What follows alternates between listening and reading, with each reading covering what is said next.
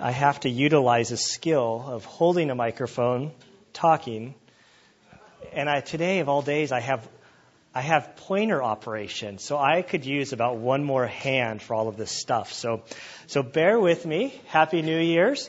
Um, you know, this is one of those we call it uh, cordless microphone appreciation day. I I now appreciate what I have, and so hopefully by next week we will be back in business. Um, but today, as we start out the new year, we're starting a new book of the Bible, and we are going to be in the Gospel of Luke. And so if you'd like to open your Bible to the Gospel of Luke, it goes Matthew, Mark, Luke, and John. We are working kind of in backwards order. Last year we went through Acts. Acts is part two of Luke. And so we are, we did part two, now we're going to start part one. Um, with this book, I, today's message is going to be a little bit different.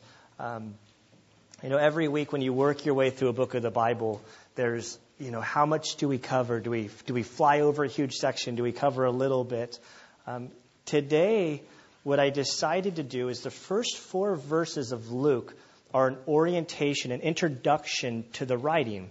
And so I've been skimming or reading and studying all different commentators this week uh, for the purpose of trying to glean as much information on the book, background information, so that we can kind of orientate ourselves um, to what's different about this gospel. Of the four gospels, um, there are uh, they're written by different people and they go to different people and each one kind of emphasizes something different and all of them together gives give us a very full picture of who Jesus was. For example, Matthew, the first gospel, is very Jewish in its nature. It's, it's written by a Jewish man, as all of the Gospels are, except for Luke. But it's showing to the Jewish people the prophecy that was fulfilled in Christ's coming to really show to them that Jesus is the Messiah. Mark was written to a context of, of going to the Romans. And Mark is short, it's fast, it's to the point, it's filled with action, and it's written to a Roman background. Now, Luke is written by a Gentile, and it written to a Gentile, to Gentiles. And, and so uh, there's a lot of differences that we'll look at. Now, on Luke, the Gospel of Luke is the longest of all of the Gospels. It was Larry tried to start reading it last night, and he said, "Man, it's long," and it really is. It really blows away a lot of the other Gospels as far as length.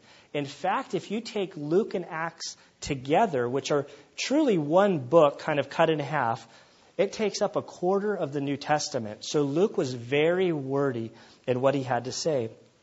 And finally, the Gospel of John is written to, with a, a, Greek background, um, kind of dealing with philosophy. That's um, there's a lot of play on John chapter one. In the beginning was was the Word, and the Word was with God. That if you were a Greek mind, that would make perfect sense to you. And so when we study that, we have to kind of go into the background to explain it. And so we're going to today's kind of different. If you have a question that comes up during this, I'd just raise your hand. Last service, there actually was a question. I didn't know the answer, I, so you guys will get the answer to the question when it comes up. Um, but really, this is a lot of this is just going to be me uh, as I've done all of this background information, I'm trying to skim it to give you guys the best information so that we kind of understand Luke so that as we get into it, we have this framework of understanding it. Uh, so let's pray. Father, we thank you and praise you for this day. Lord, we thank you for your word. Lord, we pray that as we begin this study of Luke, Father, we ask that you would. Um, you would illuminate its meaning, Father, that you would help us to understand uh, the correct interpretation, what you intended as you sent this, this book out. Father, we pray that your Spirit would soften our hearts, Lord, that we would, um, Lord, that we would just draw closer to you, that we would fall more in love with you, that we would give you more of our lives. And Father, we just uh, are so thankful for the work that Jesus did and for um, that what he did was so public and so acknowledged, and that there's so much data that we can place our faith on. And so, Father, we ask that through this study that you would um, guide us and direct us, Lord, that you would strengthen our walk with you. And we pray this in Jesus' name. Amen. So I'm going to start with reading the first four verses if you'd like to read with me. Luke chapter 1, verses 1 through 4. Inasmuch as many have undertaken to compile an account of the things accomplished among us, just as they were handed down to us by those who from the beginning were eyewitnesses and servants of the word, it seemed fitting for me as well, having investigated everything carefully from the beginning, to write it out for you in consecutive order, most excellent Theophilus, so that you may know the exact truth about the things that you have been taught. So, in most of the, the Bible, a lot of the Bible, the introduction, not every book, but a lot of the books will actually tell you who wrote the book. And in this, we know who it's to, to Theophilus. The closest thing that we get out of Luke to understanding who the author is, is me. That's the only word. In verse 3, it says, It seemed fitting for me. Now you say, and it was asked to me, but Gunnar, the name of the book is Luke. It's like, well, yeah, but we named the book Luke. We, it doesn't say that it was from Luke. So how do we come to the place where we understand that Luke wrote Luke? I'm glad you asked. Because I did a little bit of homework on this this week. So, what I want you to do is, since we know Acts, we do know that the same author, the author who wrote Luke and the author who wrote Acts, are the same person. So if you'll turn with me over to Acts chapter 1.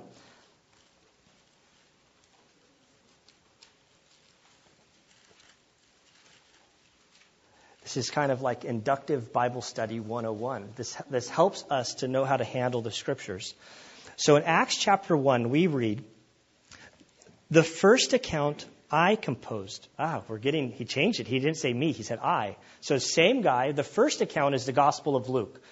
So he's referring back to the Gospel of Luke, and he says Theophilus, the person he's writing to, it's the same person that he wrote to the Gospel of Luke, about all that Jesus began to do and to teach until the day that he was taken up to heaven. So in this, we learn okay, in the first book that this author wrote, Luke, that he began to write all of the things that happened from the birth of Christ until he was taken up to heaven.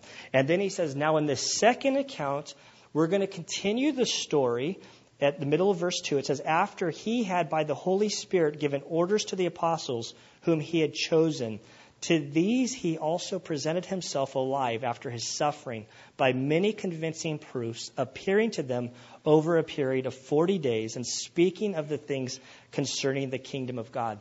And so he basically says, now in this account, after he ascended into heaven, he continued working amongst the people of earth through the church, through his spirit. And this is the story of the early church, which we all covered. So you can go back to Luke.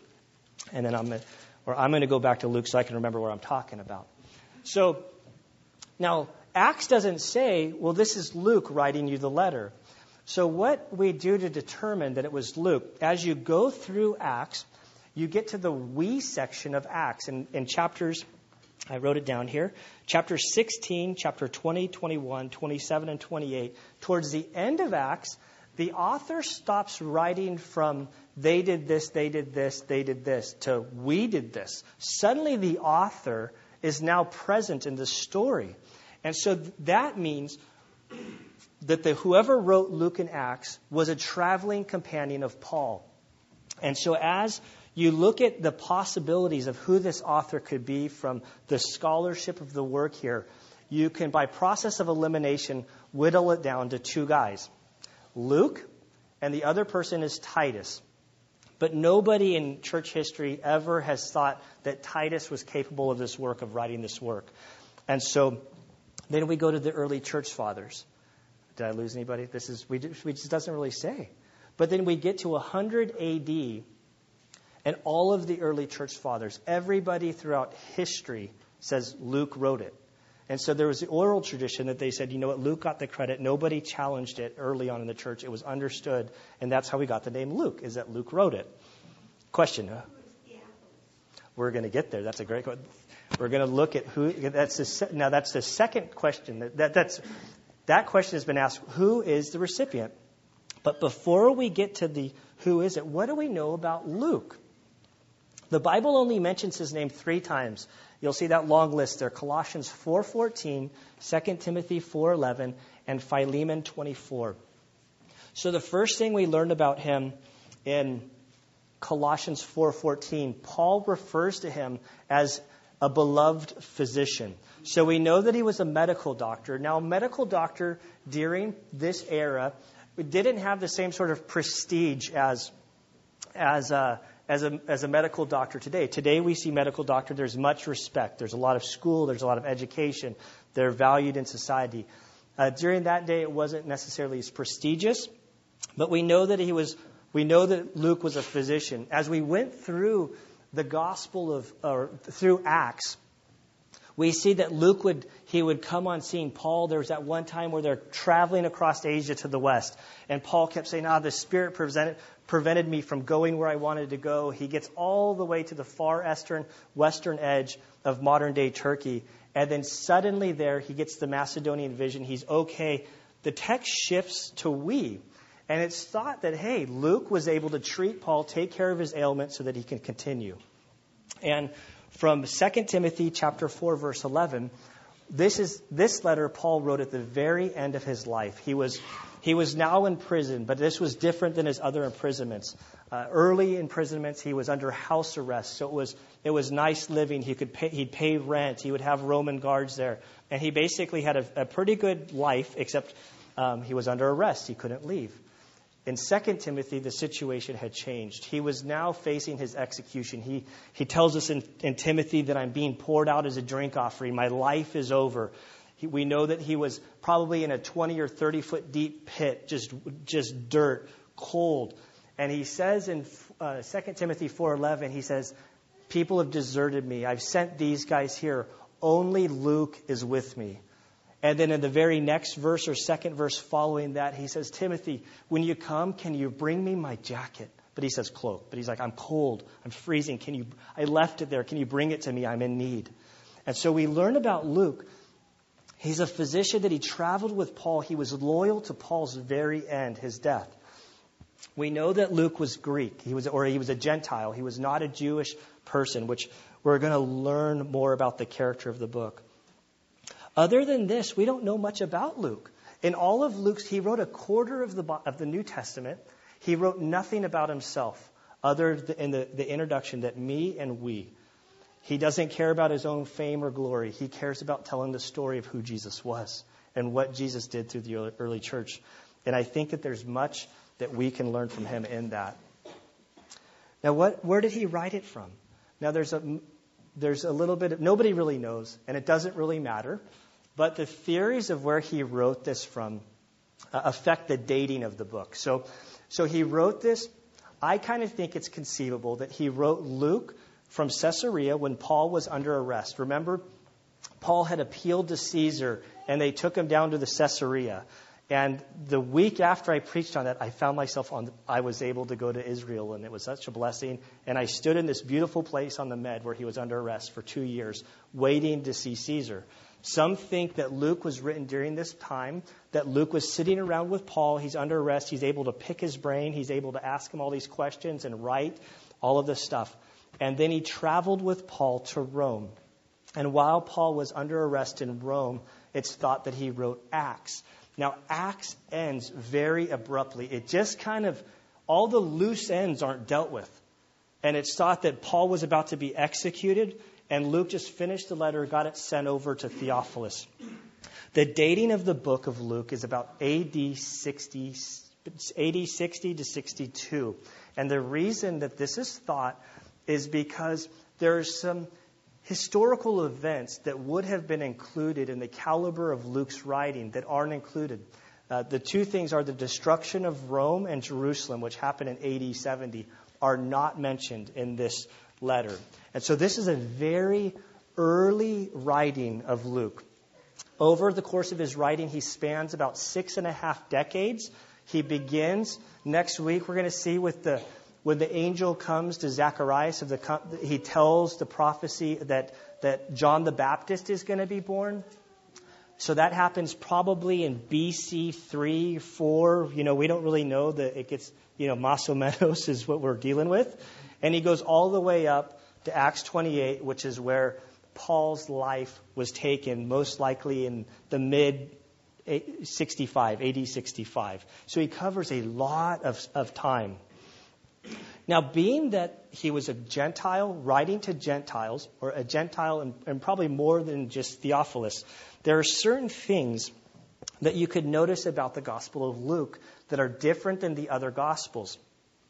The first is, is that he's not writing to Jewish people. And we think this because when he deals with locations in Israel, he, where, where a Jewish person would understand the various spots at the Sea of Galilee, Luke gets there and he says, oh, we're at Capernaum, and this is right across the way from Bethsaida. And he kind of explain, like, kind of talks them into the location, which he wouldn't have done to a Jewish person. So for those of us that aren't Jewish and don't have a lot of Jewish background, he's going to help us. He's going to walk us through.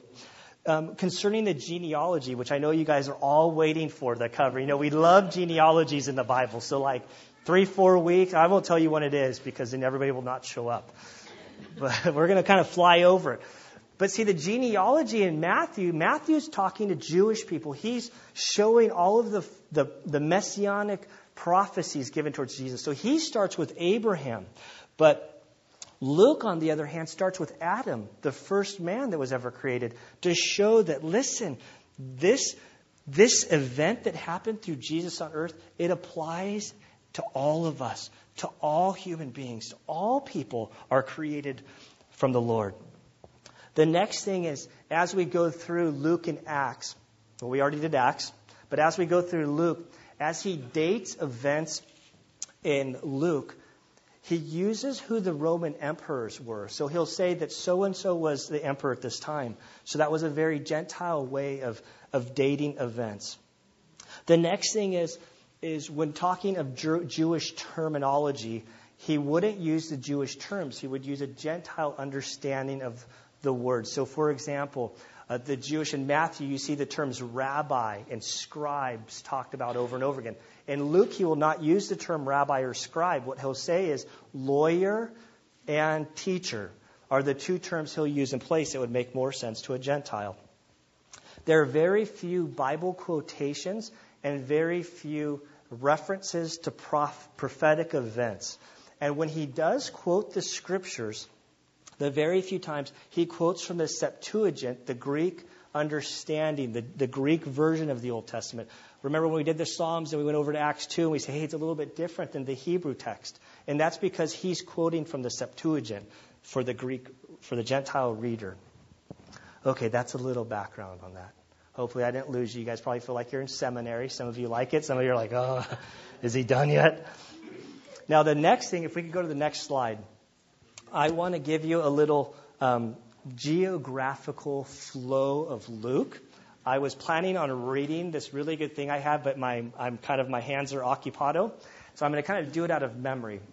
So to orientate us, you know, first I want to say that is if this year I had the opportunity to go to Israel, it, it, it opened up the text in a way that I can't begin to explain. But at the same time, I understand that if you haven't been there, it, it, it, there was no major life changing impact for you. So I would encourage you, if you do have the opportunity to go to Israel, go. If we as a church haven't, I'm praying that we could, that I could lead a, a, group of us to Israel to have like Bible lecture time in Israel. I think that would be great. Um, but hopefully in the spring, what we're going to do is on Wednesday nights, I'm going to try to bring Israel to us through Ray Vander Laan, um, family, Focus on the Family did a great series of Bible teaching in Israel. And I realized when I went to Israel how beneficial that these DVDs were in my own experience. And so hopefully we can do these. But as a little orientation to the land of Israel, we have the Sea of Galilee up in the north here. There's a river that flows south into the Dead Sea, which is at the very bottom here. This coastline is this is the, the Mediterranean Sea line. We have, this is like where uh, modern day Gaza Strip is down here. Um, Mount Carmel, which was under fire, and they, they, had, they had a huge event up there recently. So, our story next week, the story of Luke begins in Jerusalem. So, a little circle here. And this is, there's so much humor in Luke. Luke begins with this angel coming into the temple where Zechariah, he's a priest, and he's, he's there doing his, he got called in to go into the temple. He's supposed to be making his sacrifices. While he's in there, this angel appears to him, and the angel says, Listen, Your wife is about to get pregnant. And the forerunner of Christ is going to come through him, and he's going to prepare the way for the people. And the thing that I find funny is Zach, Zach, Zachariah was a wise man. Because he looks at the angel, he says, I'm a very old man. And then concerning his wife, he doesn't say she's a very old woman. He says she's very advanced in years.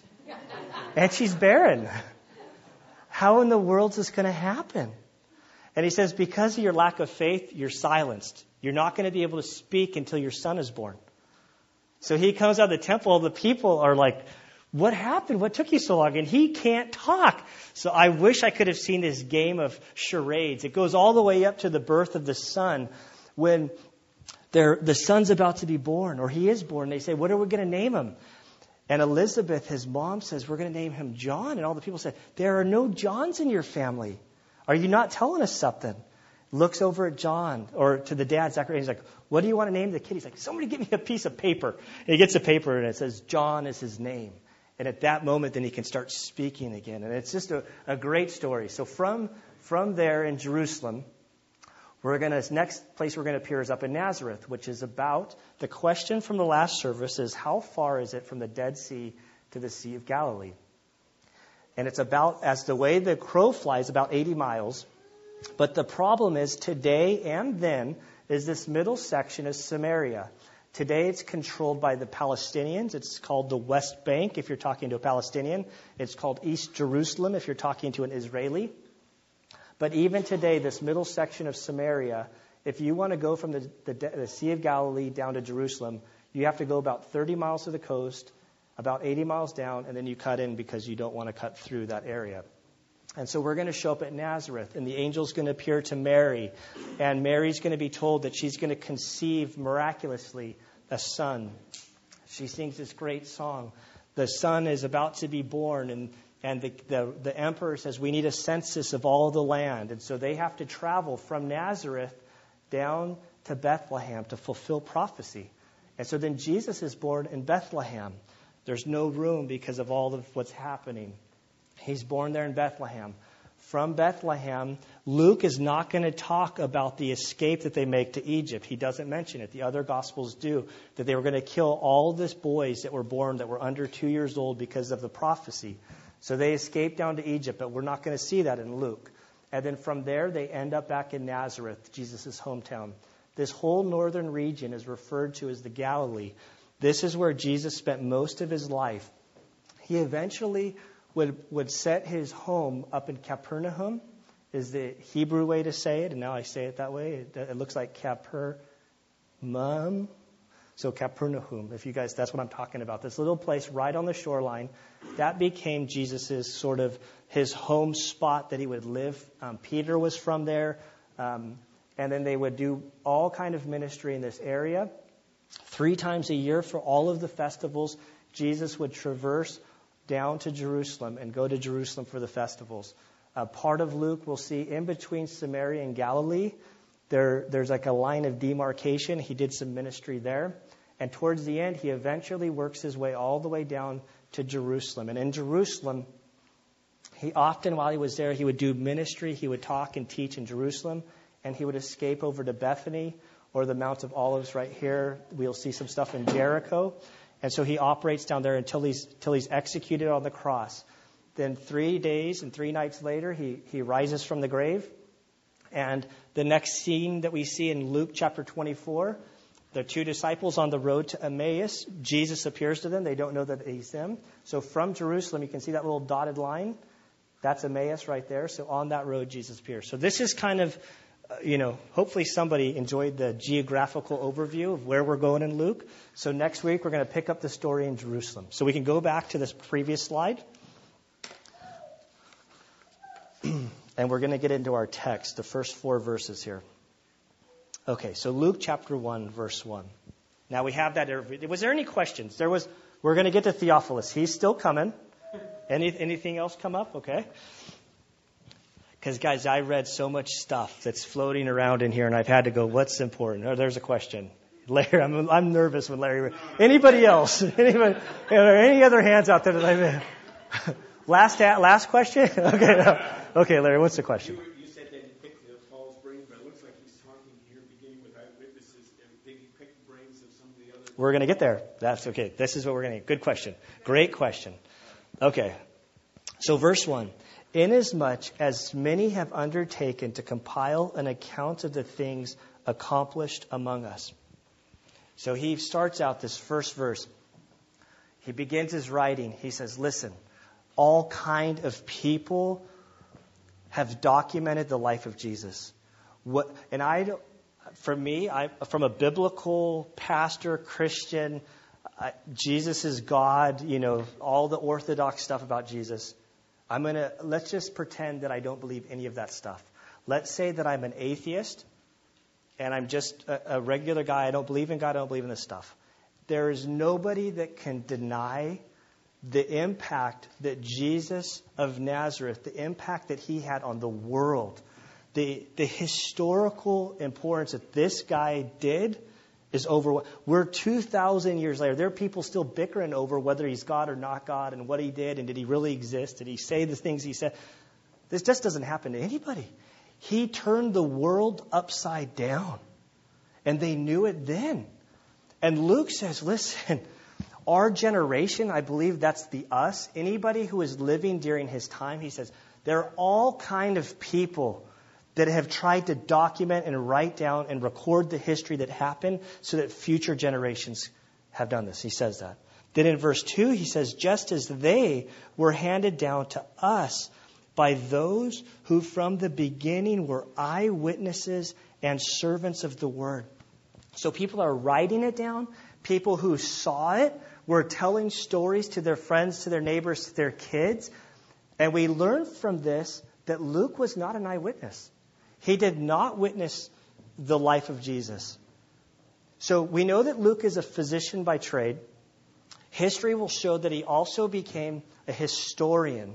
As he wrote Luke and Acts, the quality of history that he writes down, he then gets lumped to becoming a historian. And I don't think he was trying to be a historian, he just was. And as I was thinking about this, he says, okay, so there's written documents, and then as they were handed down to us by those who from the beginning were eyewitnesses, so these eyewitnesses made accounts. These eyewitnesses passed down orally. And I started thinking, what would this look like in today, like in our world? And the closest thing I could think of, if I take the, the timeline of everything, would be the Vietnam War. See, today, I, wasn't, I was born right at the end of the Vietnam War. And I never was there. I've never been to Vietnam. But if I want to study on what happened during the Vietnam War, I can read all kind of history. I can read history books of guys that were there firsthand. I still today can talk to people firsthand that served on both sides, from the Vietnamese side and the American side. There probably is there anybody here that actually served in Vietnam? So we have one guy back here. Bob Towsley served back there. So we could go to Bob and say, Bob, tell us about your experiences firsthand when you were in Vietnam. And we could go to Vietnam, find guys who served on the Vietnam side. They tell us firsthand. And if I had any sort of clout or leverage about who I was as a person, as Luke did, I would be able to talk to, if the president was still alive from that time, but Nixon's dead, and, and uh, the other, who was the actual? Johnson, they've all passed away. But you could still find leading commanders on both sides that you could go interview and communicate with, get firsthand information. I mean, thousands, if not hundreds of thousands of people today concerning the Vietnam War that we can get firsthand information about what happened. And see, Luke, we know that he became a Christian most likely on Paul's second missionary journey to refresh, to take you back to Acts. It's one of my favorite stories. It's the big fight. You know, the Paul and Barnabas over John Mark. Everybody thinks something different about who is right and wrong. My wife and I land on different sides of the page on this one, and we love arguing about it. It's so much fun. I'll, I'll win her over eventually. I totally think it's about your personality type, who you think is right. But so they're about to set off on their second missionary journey. Paul and Barnabas get in this argument because Barnabas wants to take his cousin Mark with them. Paul says, No, he flaked on us the first time, so we're not going to take him. They go their separate ways. On that journey, it's thought that Paul met Luke. And we know this because in the text, when Luke is writing Acts, this is where the we section picks up, that suddenly he was there firsthand. So Paul is traveling with Paul the apostle who wrote most of the New Testament. he has access to Peter, to James, the brother of Jesus, all of the people who saw these. And as he's traveling, as Paul's arrested and people are coming to visit, he's interviewing them. What did you learn? What happened? Give me your information. Okay, you said this. No, he said this. I'm going to put the story together. So he's doing just a massive amount of studying. And this is where we get to verse 3. Verse 3 kind of transitions. He's talking distantly. Okay, there's a lot of people who try to compile it. There are many who passed it down over the generations. And now he's going to get to, now this is me, Luke. He says, It seemed fitting for me as well, having investigated everything carefully from the beginning, to write it out for you in consecutive order. He says, You know what? I did more research than anybody out here. I taught firsthand knowledge of eyewitnesses. I was a skeptic. This is all the stuff I learned. And be, I know there's other resources out there, but I believe that it was fitting, it was reasonable for me since I did all this. I had all of this access to this information to write it down in consecutive order. And for the most part, Luke and Acts flow consecutively. We're going to start with the announcement of John the Baptist's birth all the way to Paul's arrest. That doesn't mean that every little event happened in chronological order because he's going to follow themes where he can group together a subject so that we can understand it. But he says, listen, for, I, I investigated everything carefully. I studied. I have all the facts, and I want to present this to you. So Luke is a physician. He's a historian. We're going to see that he's a theologian, and just the theology that he writes is rich and thick. The things that he's saying about the quotes of Jesus, he's a theologian. And then the final thing is he's a pastor. He wrote a quarter of the New Testament, and he's driven by helping this guy Theophilus in his work. This is a great, he says, I'm going to write this all out to help you. That's a very pastorally thing sort of to do. Now, this most excellent Theophilus. Okay, the question of the day who is this guy? I don't know. I'm just joking. I, so, Theophilus. The word Theophilus, this was a very common name during that time. Uh, very common. It means lover of God. Now, because it means lover of God, there are some who've said Luke didn't write this to a person, but it was code. And we say that it's code because his name means lover of God. So, therefore, this letter or these books are written to all lovers of God. Makes kind of sense. And I would, to a certain extent, I would agree with it. But, but the problem that we have is this, this title, Most Excellent Theophilus. And this is a term of a person of respect, somebody who's in, in authority. We don't know much, we don't know really anything about this guy, Theophilus. And I think that the Lord did that intentionally. I think he, he hides stuff so that we don't start worshiping names or people or the guy Theophilus, this most excellent, means that he was an official at some higher capacity, like a Roman authority of some level. And he's writing this letter to this person. That's all we know. I hope that was acceptable. But that's all we know is that he, he was a, a somewhere higher up in the Roman authority. We believe that he was a Christian already. Um, we see from the end of it, um, we're going to see that the purpose statement that Luke writes that he's not trying to win Theophilus. He's not trying to, to evangelize him to, to get him to believe in Jesus. Now, when we look at the Gospel of John in chapter 20, I think it's verses 20 and 21, we know that, that John wrote his gospel to win people to Christ. He says, I wrote all of this stuff. All the books in the world contain everything about Jesus. But the reason that I wrote this to you is that you might believe that Jesus is Christ and believing in him there's life. That's Gunner's version. But he now here verse 4 this is going to be this is my controlling verse as we go all the way through Luke and Acts which we've already done. I have to any time that we come to any story in Luke and we say this is really confusing.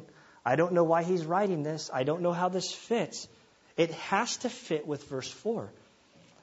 And we see so that this is the reason that he wrote Luke. He said that you may know the close to the truth, no, the exact truth, the precise truth, the, the precision. This is exactly what happened about the things you have been taught. He's already been taught these things, he's already become a Christian. And Luke wants to exhort him, he wants to edify him, he wants him to strengthen his faith. And this gets me excited looking at the Gospel of Luke that most of us here believe. Now, certainly, uh, throughout the year that we go through this, as we present who Jesus is, there are those who don't believe that will believe. The Word of God convicts people of sin. The gospel is there, and people will come to believe. But for us as Christians, it's okay. Like, the, the, there's parts of the Bible that were written to, to help us to know what was the truth, what happened to Jesus, what did Jesus do? And as we, we're already at the ending. So you guys can say hallelujah. Or you guys say keep going. I don't know. But so as I've been pondering this text this week, like what, I mean, I got four verses. I did more background. I didn't really, you know, it's not like we got into any good stories. But I think that there's some lessons that in these four verses, first, we have the truth. This is the Word of God. This is the, this is, anytime I'm asked any question, it's not what do I think. When it comes to discipline, when it comes to guiding somebody, if I can't point to like black and white here, like if the Bible says, okay, love your wife, it's command, I can't, that's love your wife, raise your children. There's certain things that are black and white. Now, there's other things, I'm like, man, I, I kind of lean this way, but the Bible doesn't really tell us. But the Word is the truth. It's reliable. Uh, you'll notice here that 2 Peter 1.20, this verse fascinates me. So over to Peter, if you go to the right towards the back of the Bible, if you pass by Timothy, kind of keep your eyes there because we'll come back to it. So, but past James, if you hit Revelation, you went too far. But Second Peter, Peter at the end of his life, it's like, how did we get the Bible? Like, did who wrote the Bible? Did God write the Bible or did man write the Bible? Both. Both. Don't ask me to explain it anymore than, you know, I'll tell you what the scripture says about it. So in chapter 1, verse, or 2 Peter chapter 1, verse 20, Peter writes, But know this first of all, that no prophecy of scripture is a matter of one's own interpretation. So I want to set the record straight. You'll hear the longer that you're investigating biblical study, hermeneutics it's called, it's the science of studying a, a text.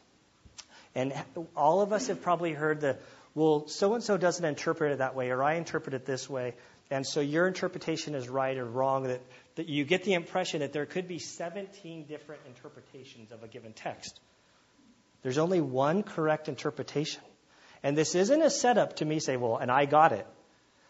The correct interpretation is the original author's intent to the original recipient. That there is, like if I write a love letter to my wife, you guys can't change what I meant or what I said in my letter. When you write a letter to anybody, you can't just say, well, he said this, but this is what he really means. No. The author's that's the correct interpretation. Now, there could be many different applications. You can read this and say, oh, the Lord really spoke to me, and I, you know, this. Or really, when we're talking about interpretation and the confusion of interpreting Bible passages, it's really that there's not clarity. Well, we don't really know. And this is what we think it says, and this is what we think it means, but I could be wrong. And so we'll see. Question. Great question. Wasn't the Bible originally written in Greek? The New Testament was written in Greek. Okay, what was the original one written in? Greek. The Old Testament was written in Hebrew and Aramaic. Translation? Can anything be lost in a translation? Uh, that's a great question. I, um, and the reliability of what we're talking about is the, reli- the reliability of the scriptures and what's called the transmission of the text. So I'm going to try to make I'm going to try to explain this and God handled this in two different ways. And both ways are genius to me. Um, as far as the Old Testament is concerned, so Genesis through Malachi, or Malachi if you're Italian. Malachi, sorry, okay. Um, that was written in Hebrew and Aramaic. Now, the people that were, the Jewish people who were responsible for recording um, the Bible, they were called scribes, and they were absolutely meticulous if they made one, they could have been halfway through, three quarters of the way through Genesis. And if they made one single mistake, burned it. It was destroyed totally and completely burned. The, the problem with that method is, is we have had, the Old Testament um, original manuscripts or copies of the manuscripts, when we get down to the original writings, we have very few copies because so many were destroyed. And this is where the Dead Sea Scrolls were so amazing that we think, oh, how do we know? Like, especially with Isaiah. Isaiah 53, it sounds like somebody wrote Isaiah 53 that was at the cross of Jesus, that it was so perfect. Now, in 1967 ish, 47 ish, it's in the 19, I always get it backwards. Um, but in the 1900s, there were some shepherd boys at the southern edge.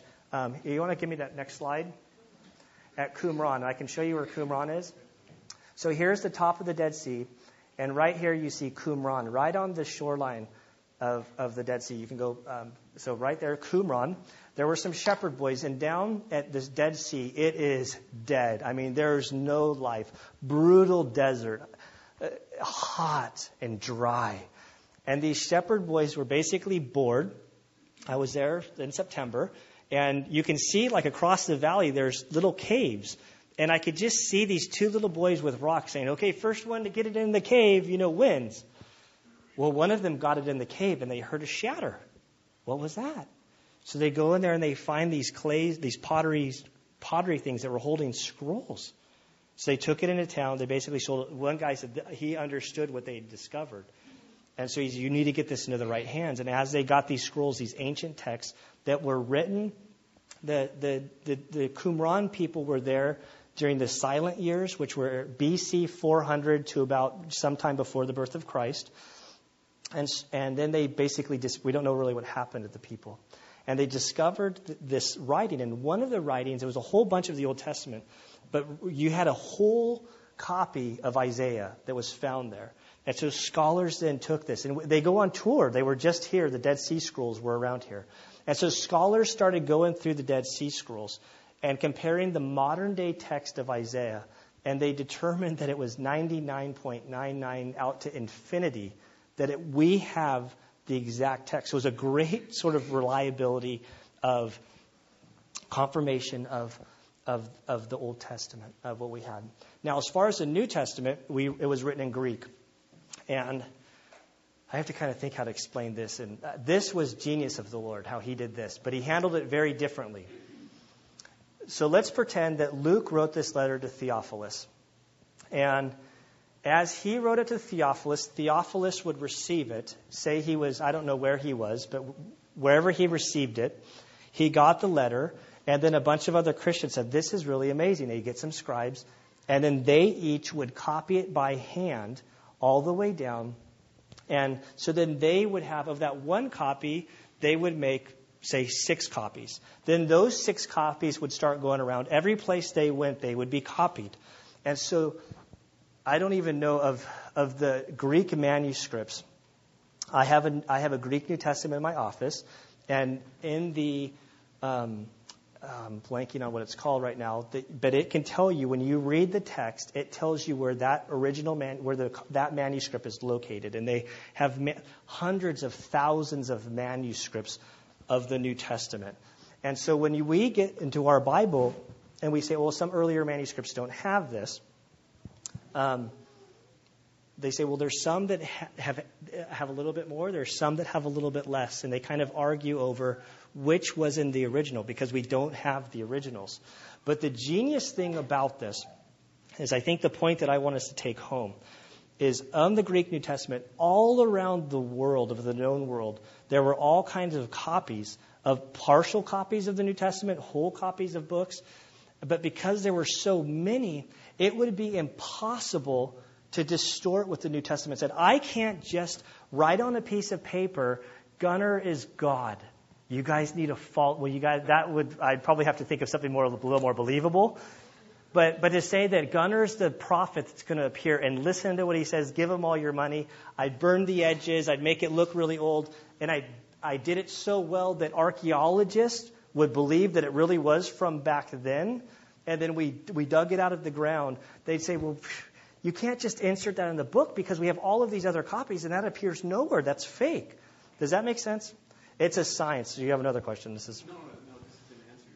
We okay. Have, they said that in one movie I was watching that if we can have the manuscripts, the early church fathers going to the generation after the apostles wrote so much scripture that they could reconstruct almost the, the New Testament from all the writings because they embellished. Yeah, there's extra. That, that, that would be going into. See, we're talking about textual criticism, which is probably more than we want to do on a Sunday. There's about four people that are fascinated right now. but in textual criticism, this is not just the Bible, this is any sort of ancient text. You look at the actual text, then you can look at the story from extra biblical sources. So, like we hear about Josephus a lot, and you hear about other church fathers. So, as they're writing commentaries, they're placing the scriptures in their writing, so you have additional sources. But it's fascinating, and really, truly, we can say without a doubt that the scriptures that we hold in our hands are reliable. I mean, they came that we we each probably own about seven copies of the Bible in the United States, and if you go online, but it, so much blood was shed to get this to us. Guy said, "No, this is the word. It needs to be in people's hands, and we need, people need to read it." Um, it's not about me teaching you and that I'm the key to it. I want all of you going into my final point here is or one of the final points I should say is the Bible is designed for us to read. As a Christian, you've received the Spirit of God, that He is within you, guiding, directing your reading. I would encourage you that as we're going through Luke, read Luke a bunch of times. How many of us, you don't have to raise your hand if you're ashamed, like I, I am, but I'll still raise my hand. It's January 2nd. What do Christians do in January? I'm going to read the Bible this year. We buy the one. I, I just want to go to Amazon and I wonder how much do those one year Bibles spike right now? Like how, like I bet they're everywhere. And you read, you do, I've done it. I mean, I made it to like March one year. You miss one day and you're like, well, I'll make it up next tomorrow. Then tomorrow you read two days. Then you miss three days. You're like, oh, I got to read six days in a row to get caught up. And then you like miss four days. And then it's normally around Leviticus or Numbers. And you're like, I'm done. Put a fork in me. I quit. I quit. I quit. So I want to submit. Yeah. Yes. Can you tell us how all the books of the Bible came together and put in? Um, I can, but not now. I, will get back to you on that one because that is another really good question. Is is it what's called, say? I'll tell you later. A short answer is how did the Bible books become the Bible books? And Normally, it's called the canon. A canon is a measuring line. This means we don't say that book, in figuring out what books of the Bible are books of the Bible, we don't say, oh, we want this book to be in the Bible or this book not to be in the Bible. The canon is a measuring line, and we say, is it Scripture? Does it, does it over the course of history, was it accepted as a Scripture? Does it itself claim to be Scripture? Um, there's, there's a whole process that's happened over the years, and there are lots of articles, and I could get back to you with, with one that I think is, is good. Um, but, but we, okay, where I was at, we all want to read the whole Bible, and I encourage you to read the whole Bible. But it's also okay to focus on one book, and I'd say focus on Luke. Read Luke a bunch. You can read it, a good reader can read it in about two to three hours. If you have no distractions, you know, if your don't mind doesn't wander. What I found is my mind wanders. and I, you know, I read it this week just to kind of in preparation, and I was reading all bunch of stuff. But if you sit down and you read about 20 minutes, you can get partway through, read 20 minutes a day, and you can do it in a week. And it's really neat when you read through over and over and over again because then you begin to see the flow of what happened. And then what you're doing is, without even knowing it, is you're memorizing it, but not knowing that you're memorizing it. And you'll go, oh, I know that story. Or you'll hear somebody go, oh, Jesus did this. And you're like, ah, it's not in the Bible. He didn't do that. You know, I don't know what it is. That he went to Montana or something, you know, crazy. It's like, oh, I didn't read that. I didn't see it in the scriptures. So I'd encourage you to read the scripture. Read Luke over and over and over again. Um, what I like about the Gospel of Luke is he was doing this to strengthen um, Theophilus' faith and all of those who read it. And a modern day example of this, like very much to Luke, is this we give out these Case for Christ. They're free out there. I was thinking about doing a new book, and I'm like, well, it's the same book as Acts, and it really fits. And it's such a great tool that here, Lee Strobel, he was a journalist. He did courtroom reporting where, where he would basically write stories of, of high profile crimes. And so he took science of, of writing down and the research of trying to prosecute somebody. He and his wife were not Christians. And his wife became a Christian. And he said, You know what? We like partying. We like going to Vegas. We like doing all this stuff. And I got the bait and switch. And so he figured that the way to handle this extreme type A personality is I'm going to focus all of my energy and all of my money, and I'm going to fly all around the world, and I'm going to interview the leading scholars on both sides for the purpose of disproving Christianity. Well, towards the end of it, the evidence was overwhelming. And he said that he realized that the evidence was so overwhelming, but he still didn't believe because he's like, well, if I believe, then God has a claim to my life, and I'm going to have to make some adjustments. And he ultimately did. He's now a pastor, and uh, his friends, when they saw his like just his notes, like, dude, you've got to publish this. And so they put it together. He didn't create it to be a book. It was this is his personal stuff. This was how much he hated Christianity and was going to prove it. Uh, and so, you know, we want you to have one and strengthen your faith. Read it, study it, and and this year, you know, first Sunday of the year, you know, if my prayer for our church is that we would grow in the Word. And and you know what? For those of you that have kids that are seven to twelve years old that that went to the back, you know, like whoever's teaching back there, we didn't study the same. Like they, I did not prep them. And so figure out who learned more. Say, hey, kid, what'd you learn?